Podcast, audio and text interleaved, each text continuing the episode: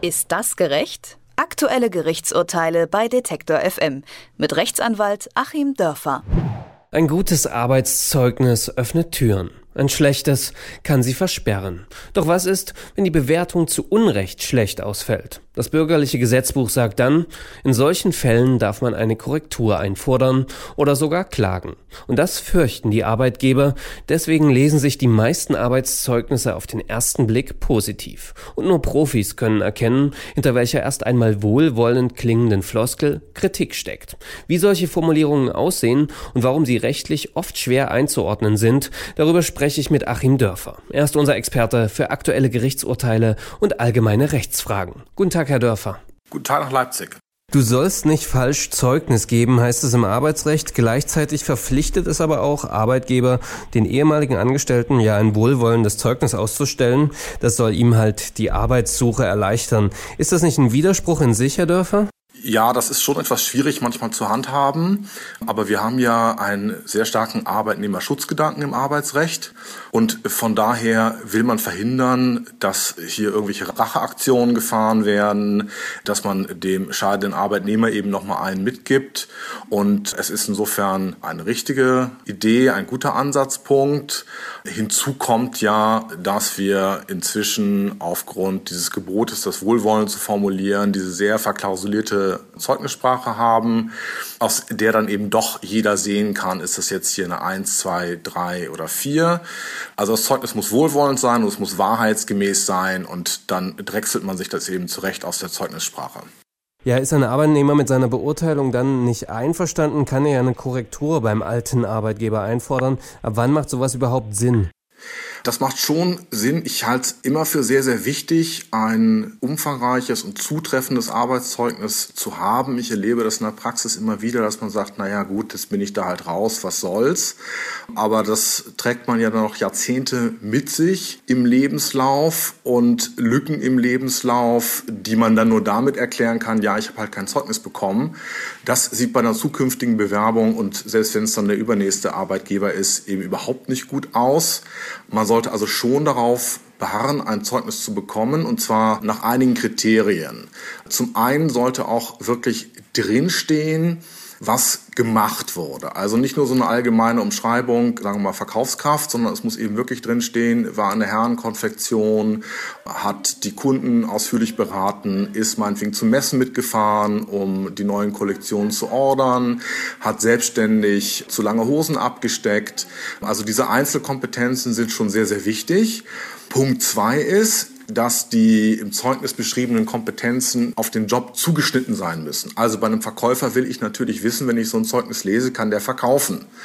Also sollte da auch wirklich was zum Verkaufen können drinstehen und nicht nur allgemeine Floskeln zu allgemeinen Themen. Und dann gehört eben Sozialkompetenz und so weiter da rein. Und im Grunde vergibt sich der Arbeitgeber ja nichts, wenn er es wohlwollend formuliert.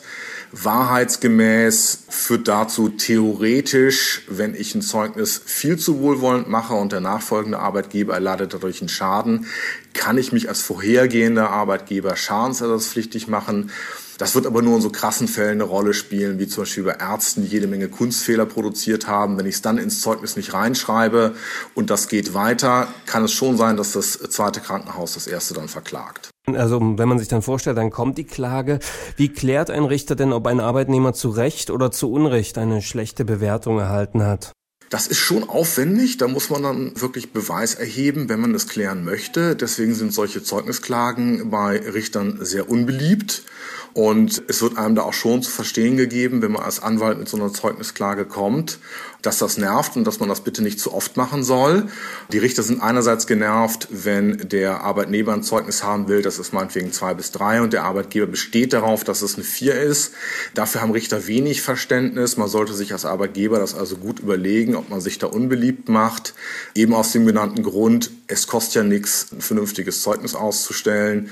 Und man kann sich das Arbeitgeber im Prinzip auch einfach machen, indem man meinetwegen den Arbeitnehmer bittet, erstmal einen Entwurf vorzulegen.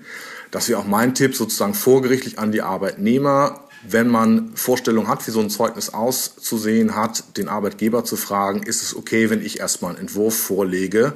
Und dann macht man das eben gründlich und kriegt dann am Ende nicht so eine halbe Seite, wo nichts drin steht. Dann vor Gericht, gut, also die Regel ist die, und das hat nun das Bundesarbeitsgericht in der jüngsten Rechtsprechung auch nochmal ganz klar bestätigt, ich habe Anspruch auf, als Arbeitnehmer auf ein Zeugnis, das eine drei ist. Und ich bin verpflichtet, als Arbeitgeber erstmal ein Zeugnis mit einer drei auszustellen.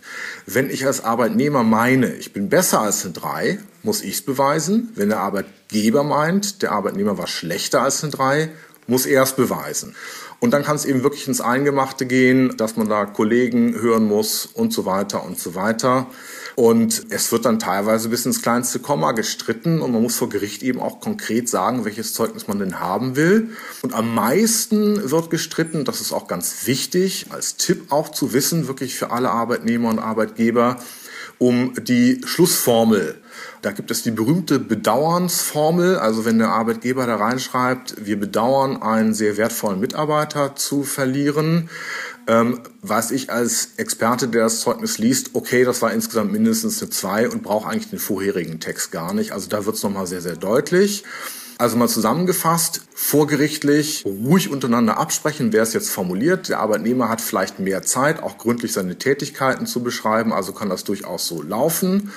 Dann sollte man schon versuchen, sich auf ein vernünftiges Zeugnis zu einigen. Der Arbeitgeber sollte nicht zu knausrig sein und wenn es denn vor Gericht geht, wird es teilweise schwer, das zu beweisen. Und als Arbeitnehmer habe ich schon das Interesse, hauptsächlich eine gute Schlussformel da reinzubekommen. Ja, in einem Fall aus dem Jahr zweitausendzwölf hatte eine Frau gegen ihren ehemaligen Arbeitgeber geklagt. Die Gerichte hatten eine unterschiedliche Auffassung, halt wie eine durchschnittlich gute Beurteilung formuliert sein sollte, ja, woran letztendlich auch die Klage scheiterte. Sollte es da nicht ein allgemein geltendes Vokabular geben, was eben solches Durcheinander verhindern kann? Ja, das ist richtig. Es gibt ja auch im Prinzip so ein Vokabular. Man kann sich da auch günstige Bücher kaufen, da steht das dann drin und dann gibt es eben diese ganzen Abstufungen.